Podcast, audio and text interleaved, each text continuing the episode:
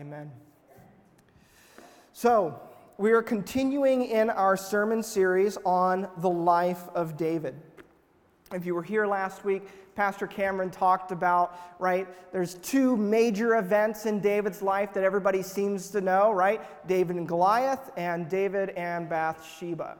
So last week, Pastor Cameron talked about David and Bathsheba, and that was where we spent a lot of time. And, and that is to say that that is a low point in David's life is to, uh, is to have, is, that's an understatement, right? Because that was absolutely horrendous. We saw and we were challenged that David's, David's big decision, right, his big moral failure in that time, wasn't, wasn't an isolated moment. It wasn't a moment where David kind of just like had a weak moment. No, there was, there was a number of small decisions that led up to that big decision. And that's one of the things that we were challenged with last week is that if we, if we want to avoid the quote unquote big sin, big failure, right, we need to be faithful in the small moments. We, can't, we cannot expect ourselves to, to be able to uh, be strong when hard temptation comes if we're not even um, putting up a fight when smaller temptations come. And then, da- and then Cameron challenged us that we, if there was any of us that, that dealt with sin by hiding it, by not letting it into the light, right? Like, because when we, when we hide things, when we take sin and we put it into the dark, that's when shame and guilt kind of grow these vines.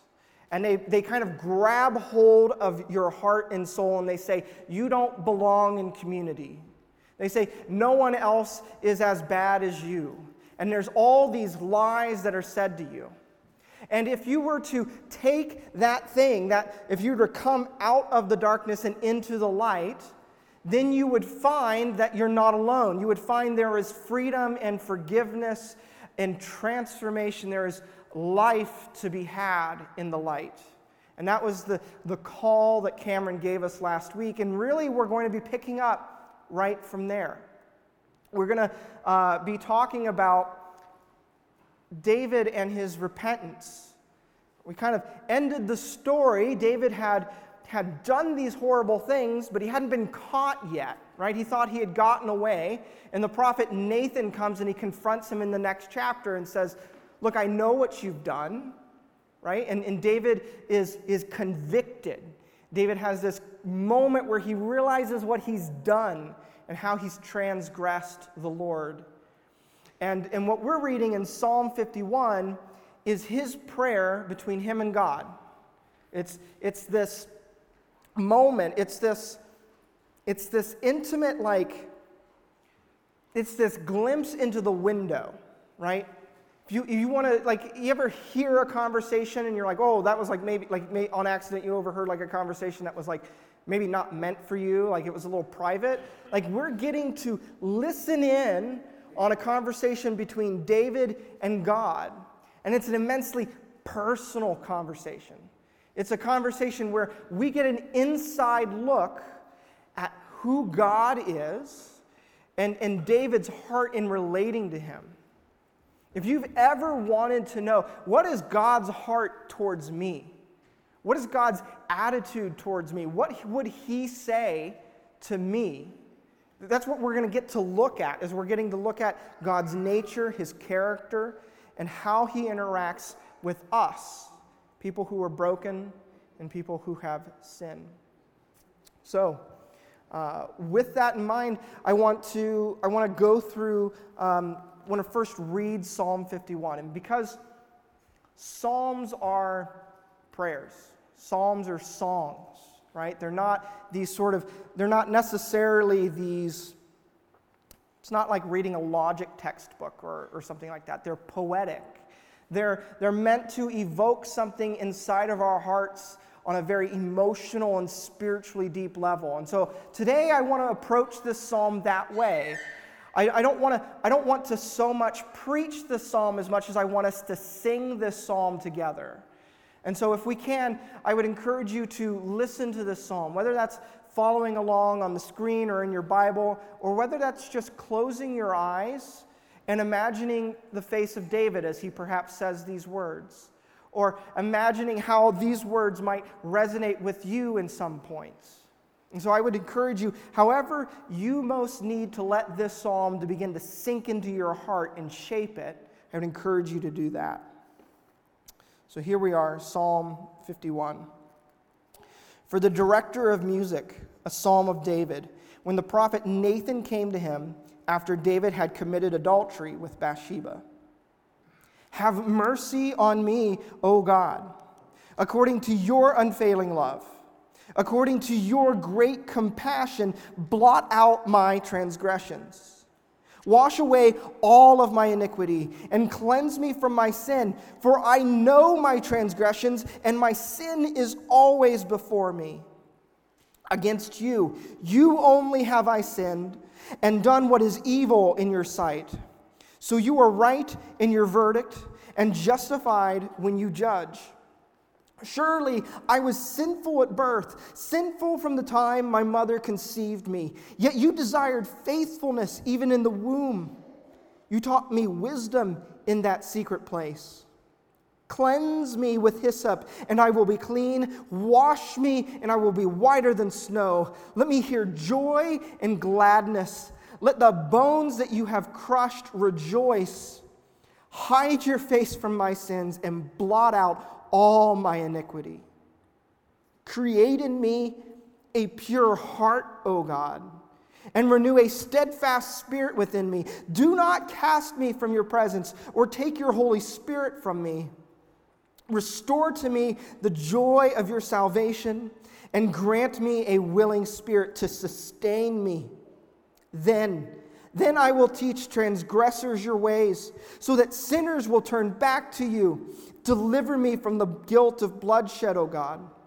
You who are God, my Savior, and my tongue will sing of your righteousness. Open my lips, Lord, and my mouth will declare your praise. You do not take pleasure in burnt offerings. You do not delight in sacrifice, or I would bring it. My sacrifice, O God, is a broken spirit, a broken and contrite heart. You, God, will not despise. May it please you to prosper Zion, to build up the walls of Jerusalem. Then you will delight in the sacrifices of the righteous, in burnt offerings offered whole. Then bulls will be offered on your altar. It's a pretty, uh, it's a raw psalm. There's a reason that this is one of the most famous psalms, and that's because it's, it is just so crystal clear that David is wrestling. He's coming and he's being honest before the Lord. So, if we were to break this psalm down, kind of break it up into chunks, because it's not a small section, uh, you could divide it up into chunks. The first chunk is this approach towards God, verses 1 through 2. And then verses 3 through 9 is David is coming forward and he is expressing this need for being pardoned, for being forgiven of his sins. And then verses 10 through 17 is this need for a transformation in his heart. It's not enough that he be forgiven, he needs to be transformed. And then the final last two verses, 18 and 19, are this closing prayer and promise. So I just want to walk through this psalm kind of chunk by chunk and kind of pull out what is what has this got for us? What does this mean for how we live our lives and how we interact with God? The first thing, right, I'm a Bible nerd, so you're going to get Bible facts. Um, the first thing is that, you know, that little part where it says at the beginning of the psalm in your Bible, it says, For the director of music, a psalm of David, when the prophet Nathan came to him after David had committed adultery with Bathsheba. That is actually, like, that's actually part of the manuscript. That's part of the scriptures that we have. Um, Jewish Bibles actually include that and make that verse number one. Uh, and so our Psalms don't match up with theirs because they label that verse number one. Um, and sometimes, because it's just kind of this little superscription, sometimes we kind of ignore it or something like that, but it actually genuinely is part of what we have, and it, it's, it, it's, a, it's a way of understanding the context of this psalm. And I want to pause and I want to I kind of take a moment to address something that is not my main point, but I think is important. I think it's it's worthwhile for us to pause and to think and to address this.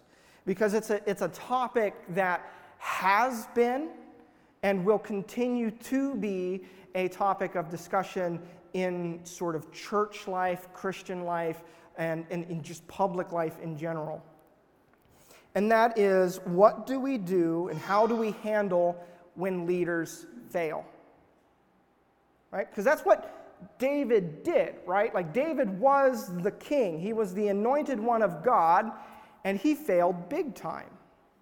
Right? Can you imagine being someone and hearing that your king had done these things? The, the, the, the hurt that his actions not only influenced his life and those that he sinned against directly, but it had, his, had a chance to impact the nation with his decisions.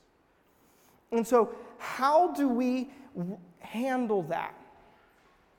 And the first thing I would say is that any person that you ever look to will always ever, they will always be found to be a sinner. Right? A man is only ever as good as much as they get you to look at Christ. Right? That it doesn't matter who it is. No author, no speaker, no friend, no family member, no pastor is without sin or without flaw. And that leader, that person you're looking towards, is only as good as they point you towards Christ.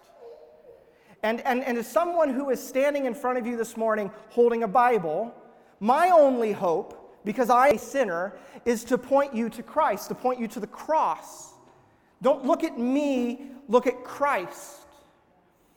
I was talking with a friend, and, and they were expressing this discouragement. They were saying, Every time I turn on the news, it sounds like there's another celebrity Christian, whether that be musician or author or pastor, who is renouncing their faith or having a moral failure of some kind. And, and it's so discouraging to me.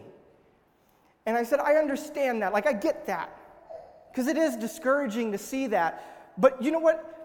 I wonder if sometimes we do not put too much, um, too much weight, too much um, too much value in public Christians, in celebrity Christians, because you know what's more encouraging to me is not the faith of someone on TV, but it's the faith of those of you who are sitting in this pew each week. It's the quiet faith of obedience. That speaks more to me than anyone with any amount of dollars or clout or celebrity that confesses Christ. And I, I just want to encourage us that we cannot build our faith on top of the faith of someone else. We can only ever build our faith on that of Christ. He is the cornerstone. Now, there's so much more that could be said about that topic, but I just thought that it was important because that is, that is what is happening here. And we could talk about what does it look like to have reconciliation and the consequences of all of those. But here in this psalm, right, we, we see there's two people in view. The first is that of God, and the second is that of David, a man and God. And so that's what we're going to be wrestling with today, is that relationship. So,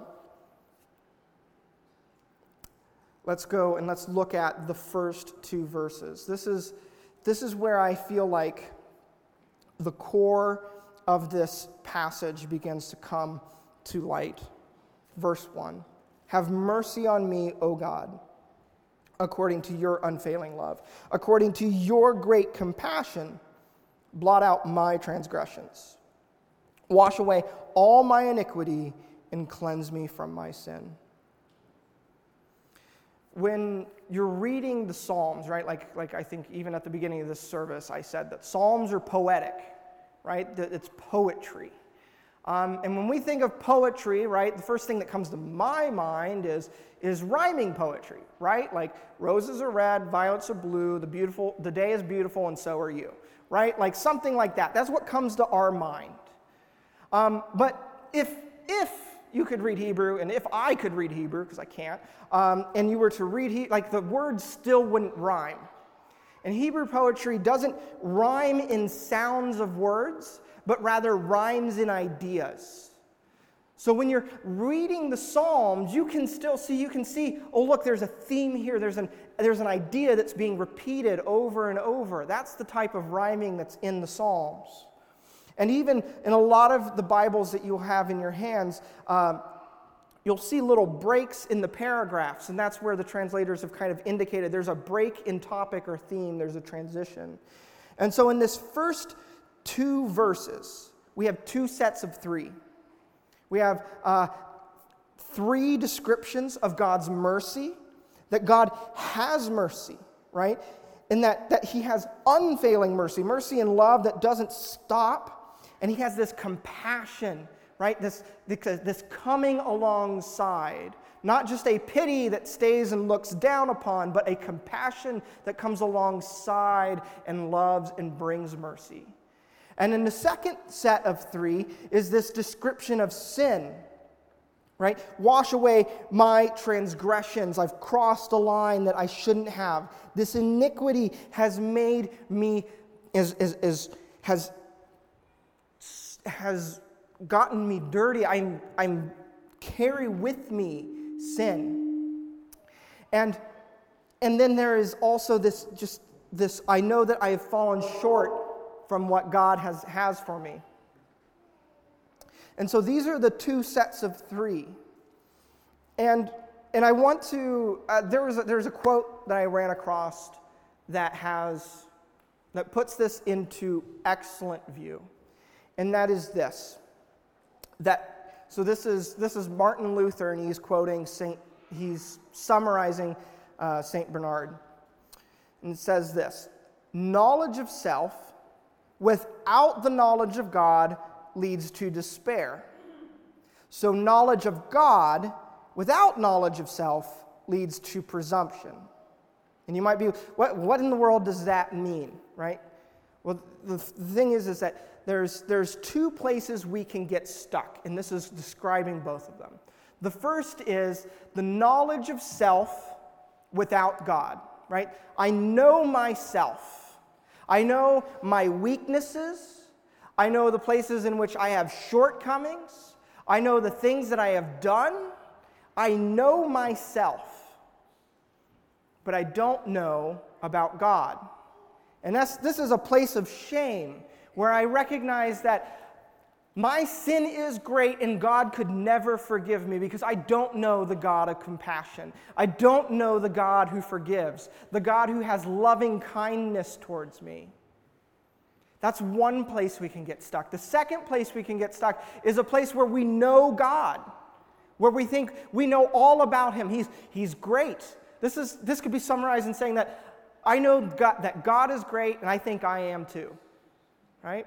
It's this place of of, of being puffed up with knowledge about God, but then not knowing our own weaknesses. This is the, the, the, life of the Pharisee. This is the, the one who, who, who levels the law at others but, and, and, and points out the speck in his brother's eye, but doesn't see the log in his own. And both of those places to get stuck are awful. And in this psalm, whichever camp you might find yourself tempted or, or getting stuck in, this psalm has the answer for both of them. Right? Because we need to know ourselves. We need to be honest about who we are and our weaknesses, but we also need to fully know who God is and the fact that they're not incompatible with each other. And so, this is the primary point. This is what I want to say absolutely crystal clearly over and over again today, and that is that there is no sinner who is beyond the forgiving and transforming grace of God. There is no person who is too far gone. There is no situation that is outside of God's reach for His grace to grab hold of and bring about transformation, bring about forgiving, to give, bring about healing. There is no place beyond God's reach. And that is the solution to both of these. And so let's talk about let's talk about the first, right? This let's talk about thinking God is great but not knowing myself right? Is that what David models for us? Well, let's look at verses 3 through 6. He says, For I know my transgressions, and my sin is always before me. Against you and you only have I sinned, and done what is evil in your sight. So you were right in your verdict, and justified when you judge. Surely I was sinful at birth, sinful from the time my mother conceived me. Yet you desired faithfulness even in the womb. You taught me wisdom in that secret place.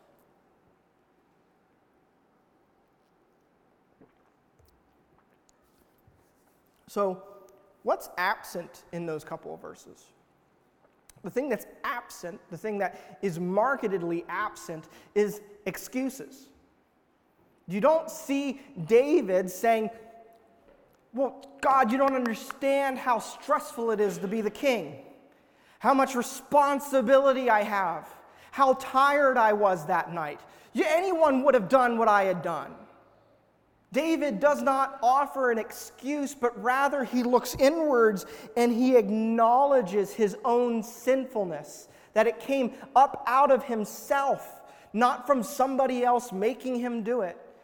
It was something that was born out of him. There's a, there's a verse in there that might, that might kind of strike us and hit our ears as, as being kind of odd or difficult to understand. In verse 4, it says, Against you and you only have I sinned, and done what is evil in your sight. Is that true? Did, did David only sin against God? Because there's Bathsheba, there's her dead husband, and the other men that David had killed alongside him because he was trying to kill Uriah, what about them? And the answer to that question is, is the first just to answer the question of what is sin? Right? If we were to look at what David did, it's absolutely a crime. Right? We can talk about it in those terms. But what makes a sin? What even merits the existence of sin? In order for there to be sin, there must be a God, right? So that's the first thing, is that sin exists because God exists. If there wasn't a God, we couldn't sin because there would be no moral lawgiver. And then the second thing is to say that if I were to sin against my neighbor, I've sinned against them, but I've also ultimately sinned against God. Why? Well, it's because what we're told that each and every person born who exists bears the image of God. That means every single person has innate value and worth because God created them. And when I sin against someone, I'm not just sinning against them, I'm sinning against God's image. I'm sinning against God's grace and love towards that person. I'm interrupting that. I am, I am acting in, in opposition to God's commandments.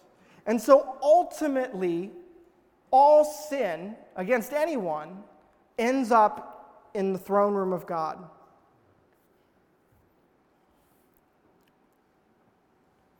And so here we have David, and he's, he's owning it. And then not only, not only is he owning his actions, he's owning an inner disposition. Surely from the moment I was born, from the moment I was conceived, sin, sin was a part of me. And, and so he's, he's saying, God, not only did I do it, I have an inner disposition towards sin.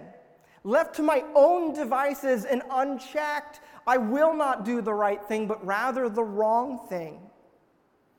And so David is, he is, he's, he's not being ignorant of himself, right?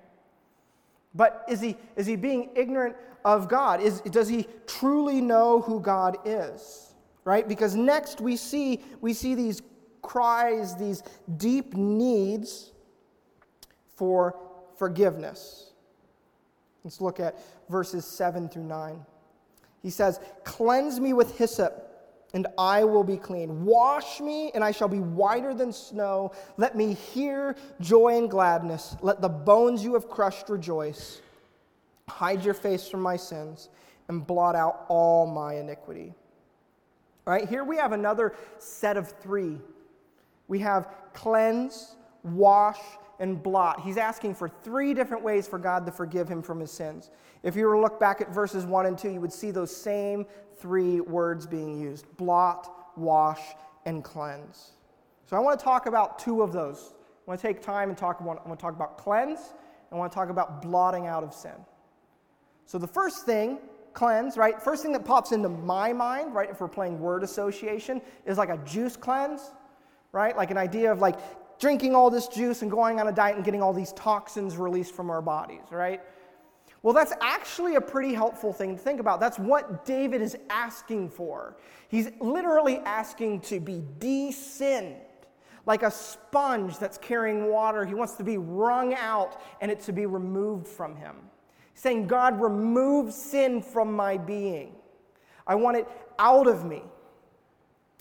I was talking with uh, a good friend of mine who is a part of a Christian denomination that practices um, confession. And, and for a lot of us, right, like we, when we think of confession, we think of Catholicism and, and maybe not always the best things about Catholicism. But there was something really beautiful in what he was describing to me about how he practiced confession and what he was encouraged to do we were having a conversation, and in the conversation, he was about to tell me something about a, mistake or a sin that he had made, and he, and he paused and he said, You know, I actually, I've already taken that to confession, and, and, and, and I've been absolved from it, right? And, and I'm not supposed to talk about it anymore, not really, because, because it's finished, because Christ has dealt with it. Talk about taking seriously what the scripture says when it says, As far as the east is from the west, so I have removed your sins from you. When Christ was on the cross and he said, It was finished, it meant something. How often do we walk along with a list and history of sin? We've got a browsing history of sin that we just hover over our own heads and we beat ourselves up about. That is such our proclivity is to live into this place of shame and guilt.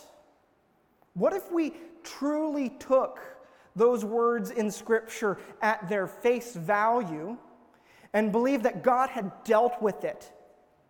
And that we would confess to one another and we would encourage each other. When we hear a brother or a sister saying something about themselves that is not true anymore, something that God has forgiven them from, something that God is redeeming them from. That is no longer who you are. God says you are a new creation. Let us be a people who call that out, who lift one another up into the grace of Christ. And then here he's, he's asking to be cleansed, to be de-sinned, right? And he's asking to be cleansed with hyssop right? And for the longest time, I had no idea what hyssop was. Um, and I finally was like, you know what? I should just find out what it is. So I looked it up, Googled it. Um, hyssop is actually these branches. It's this plant, grows in the Middle East, and it's a really kind of, it's, it's a really stiff plant. Kind of, you could use it as a brush, right? And so this, this plant, hyssop branches, the first time we see them actually mentioned in Scripture is in the Exodus. When, when the people are getting ready before the final plague, before they leave Egypt, right, the priests are sacrificing a pure, white, innocent lamb. And then they're taking hyssop branches and they're dipping it into the blood of the lamb, and then they're painting it onto the doorposts of all of the Jews, of all the Israelites before the first Passover. Jesus is saying, or not Jesus, David is saying, he's saying to the Lord, he said, God, I need a priest. I need someone to forgive me. And the only way I can be forgiven is through a sacrifice. And there is no sacrifice I can give. I need someone to apply the blood of an innocent sacrifice to me. Paint me with the blood of the innocent lamb so that I might not suffer its, the consequences. And we today, on this side of the cross, know that that lamb is Jesus Christ. Right? Behold the Lamb of God who is coming to take away the sins of the world, who has died on the cross so that we might have new life and forgiveness from sins. Here, is, here are the two strokes of the gospel is that your sins were removed from you in the death of Christ, and in the resurrection of Christ, you are given new life. What both happen. It is not enough to simply say, My sin has been removed. I've also been given a new life. See, Jesus Christ came and he took all the awful things in this world and he turned them upside down. Because there is nothing more awful than the death of God. There isn't. And so he came and by dying put to death death. He put to death sin, shame, and accusation of the enemy. And he said, All those who are in me, all those who accept my sacrifice, are now forgiven and now have a new life with me as I rise again on the third day. That is what David is asking for in this psalm. Because he, look what it says here. He says, says Lord, blot out my sin. And, and when I think about the blotting out of sin, um, an uh, so, uh, internet video comes to mind because I spend too much time on the internet.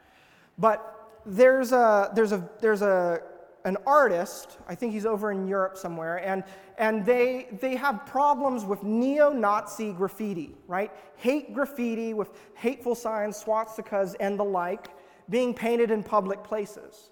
And this artist comes along, and he's not just taking out a roller brush and putting on some white paint over top of some, some hate graffiti. No, he's, he's coming out and he's painting a brand new picture. He's painting cupcakes over swastikas. And then somebody will come along and then they'll, they'll, they'll, paint, they'll put up some more hate graffiti. And then he just comes along and he'll add sprinkles and cover it up right? And it's, it's funny, it's humorous, right? But he's doing something redemptive. He's not just covering it up, he's creating something new. And that's what Christ wants to do in your life. He doesn't want to just remove and cover up your sin, He wants to create an image of you of His Son. We want to be such people so that when you look at me, you no longer see my sin, but you see my Savior. That's the transformation that Christ is offering, that God is, has for us, and that David is seeking. Lord, blot out my sin, create something new within me. That's what he talks about in the next two verses. Look at verse 10. He starts off by saying, Create in me a pure heart, O God, and renew a steadfast spirit within me. Do not cast me away from your presence or take your Holy Spirit from me. Restore to me the joy of your salvation, and grant me a willing spirit to sustain me. This is another moment where it's helpful to notice what has been absent so far from this entire psalm. When David talks about his sin, notice he hasn't mentioned lust, he hasn't mentioned sex, he hasn't mentioned pride or deceit. Here, David is saying, the problem is my heart. It's the inner condition of who I am, right? Because David could have chained himself up, could have locked himself down into a chair, and he couldn't have stopped himself from having committed those specific sins. But the heart, his inner self, would not have been transformed. He would have still been, been sinful sitting in that chair, locked away from committing those things that he desired to do. Our sin problem we don't have so much a sin problem as much as we have a heart problem. David is saying, Lord, I need to be reminded how good you are. I need to be reminded that I need to go nowhere else to find truth and satisfaction. I need to go nowhere else to find what is beautiful, what is lovely, what is good. Lord, keep me by your side. Lord, keep me from wandering. Makes me think of, of Come Thou Fount, that hymn that says, Prone to wander, Lord, I feel it. Prone to leave the God I love. Here's my heart, Lord. Oh, take and seal it. Seal it for thy courts above. Right? Lord, take my heart and in, just encapture my vision with how beautiful you are, with how good you are, and keep me from wandering daily. And so David is crying out for this transformed heart. And that, that just brings up in me, and I imagine a lot of you, a song of joy because we know what that means. Look at what David says in the next two verses, starting in verse 13. He begins to talk about singing. He says, Then I will teach transgressors your ways, so that sinners will turn back to you. Deliver me from the guilt of bloodshed, O God, you who are my Savior, and my tongue will sing of your righteousness. Open my lips, and my mouth will declare your praise. Behind every witness of the gospel, there is a sinner who's been forgiven. Behind every Christian, there is someone who knows their own brokenness and has found a Savior who's willing to heal them. That is what our God has for us. That there is, that there is truly a way forward. Like it says earlier in the psalm, it says, David is saying, Let the bones that have been broken be healed and let there be rejoicing.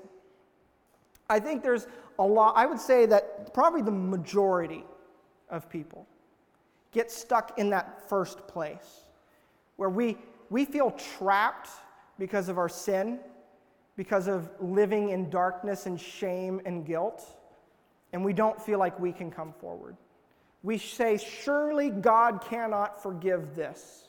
Surely God cannot transform my life. Surely there's no way forward from that. And that's not our gospel. That's not the truth. There is nothing. If you were to say, if you were to fill in the blank, if you were to say, surely God will not forgive, and you could think of something, there's not supposed to be something there. It's a blank that doesn't get filled. We believe in a God who brings about transformation. It's one of the reasons we're going to be starting a, a Celebrate Recovery ministry here. Is because we believe that what, no matter what our problem is, whether that be a hurt from our past, whether that be an addiction, whether that be something that we just can't seem to get over, that God has the power, and so does the gospel, to bring about transformation to bring about healing in our inner selves, to give us a new heart, to restore to us the joy of our salvation. When David here is saying, I will teach sinners your ways, what, what ways of God is he talking about? I think he's talking about, because he says, the ways of God that will lead sinners to repent. What leads us to repentance? is God's kindness, His compassion, His mercy, right? It's that knowing of God's character, that He is good, that He, he, he invites us. We have a God who has not stayed distant or far away from us, but who has come down to us, who has become as weak as we are, so that we might be healed. That is the gospel. That is what I want to say to you today. If there's something that you feel like surely God can't handle this, and I just would say, no, there isn't, that, that, that's not a thing. Don't continue to let Satan lie to you and say that there is something that God can't handle about you, that there's not a sin that God couldn't forgive. Because one of the things, you know, we like to think that we're special, right? And in some ways we are, but in a lot of ways we're not. And one of the ways that we think we're special is we think that our problems, our brokenness, the things that I have done, are uniquely terrible. And in, in, in, the New Testament, it says that there is no temptation that has befallen you that is not common to man. There is nothing you have done or experienced, temptation or sin, that is not common to humankind. If we were to open ourselves up, we would find that we have way more in common than we'd like to admit. That our own brokenness is, is not unique, it, it, it's commonplace. And God knows it and He sees it and He loves us in ways. So I want to lead more time by pointing us to look at these last three verses. David says, You do not delight in sacrifice, or I would bring it. You do not take pleasure in burnt offerings. My sacrifice, O God, is a broken spirit. A broken and contrite heart, you, God, will not despise. May it please you to prosper Zion, to build up the walls of Jerusalem. Then you will delight in the sacrifices of the righteous. And burnt offerings offered whole. Then the bulls will be offered on your altar. Uh, one commentator pointed this out, and he said that there, there was no sacrifice in the Old Testament for David to make. Because David, David had murdered somebody. There was no sacrifice in the law that he could make because the punishment for murder was the death penalty. So David literally had no sacrifice he could potentially make. And even if there had been, if he had simply made that sacrifice but hadn't had a contrite heart, hadn't had an attitude of repentance, it would have been worthless. And so we too, like David, have no sacrifice. We have nothing of ourselves to give. We cannot sign up for enough programs we cannot come to church often enough. We cannot read or pray our Bible often enough in order to make up for our sins. The only sacrifice we have is that of Jesus Christ. He is the one that we claim. He is the one that we look to. Look to the cross and behold your sacrifice. Behold the God who loves you, loves you to the point of his own death and that he has come and he has conquered that death so that we might have newness of life. There truly is, there is no sinner, there is no person, no being, not a one who is beyond the reach of God's forgiving and transforming grace. That's what I believe God has for you. That's what I believe He has for each and every single one of you. And so today we're going to take communion here at Conduit. And, and really, what this is, get down here without falling. Really, what this is, right, is us taking part in a very physical way of, of, of what Christ did for us. Because Jesus came and he sat the night before, night before he was uh, arrested and put on false trial. And he sat before his disciples and his followers. And he took the bread and he broke the bread and he said, Behold, my body broken for you. And then he took up the cup and he said, My blood shed for you, that you might have forgiveness of sins. And, and Christ makes no distinction, just like we talked about today. He invites everyone to his table. He says there doesn't have to be a pre requirement. If you want to take part in my forgiveness, in the new life and transformation I have for you, come and eat. Taste and see that I am good. Come and be part of the new life that I offer. And so that is what we are going to do today is we're going to take part of that. And I want to encourage you today That if, you're, if, if you feel that tug, whether you've never come to the table before, but you want to take part in what Christ has for you, in that forgiveness and transformation, I would welcome you up here freely. The way we take communion here is we, we tear off a bit of the bread and then we dip it into the juice and we kind of come up the, the center aisle and then we go off into the sides and sit back down. And so I'm going to ask the uh, worship team to come on back up. And as they're kind of doing so, um, also, Eric Clark, could you come up and help me administer communion? Um, and I just want to again make that crystal clear that Christ invites all of us forward. That there is no sin or problem that could keep you away from Jesus. And God invites you forward today. And so that is my call, that is the call of Christ. And so,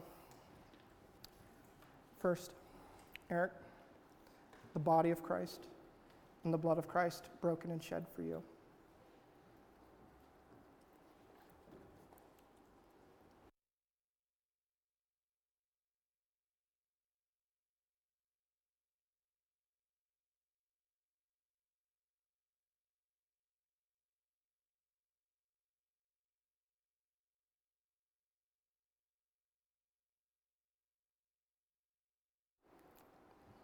When you're ready, feel free to come forward down the center aisle.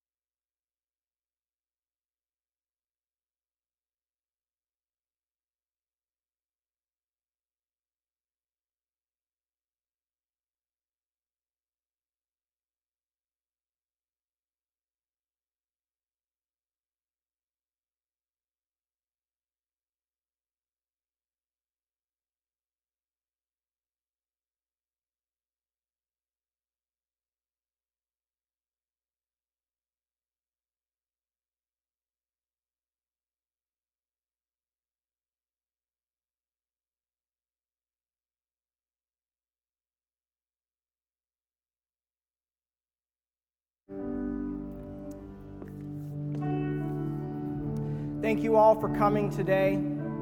I want to again, one more time, tell you and encourage you that Christ is with you, that his death and resurrection have bought and redeemed and saved you.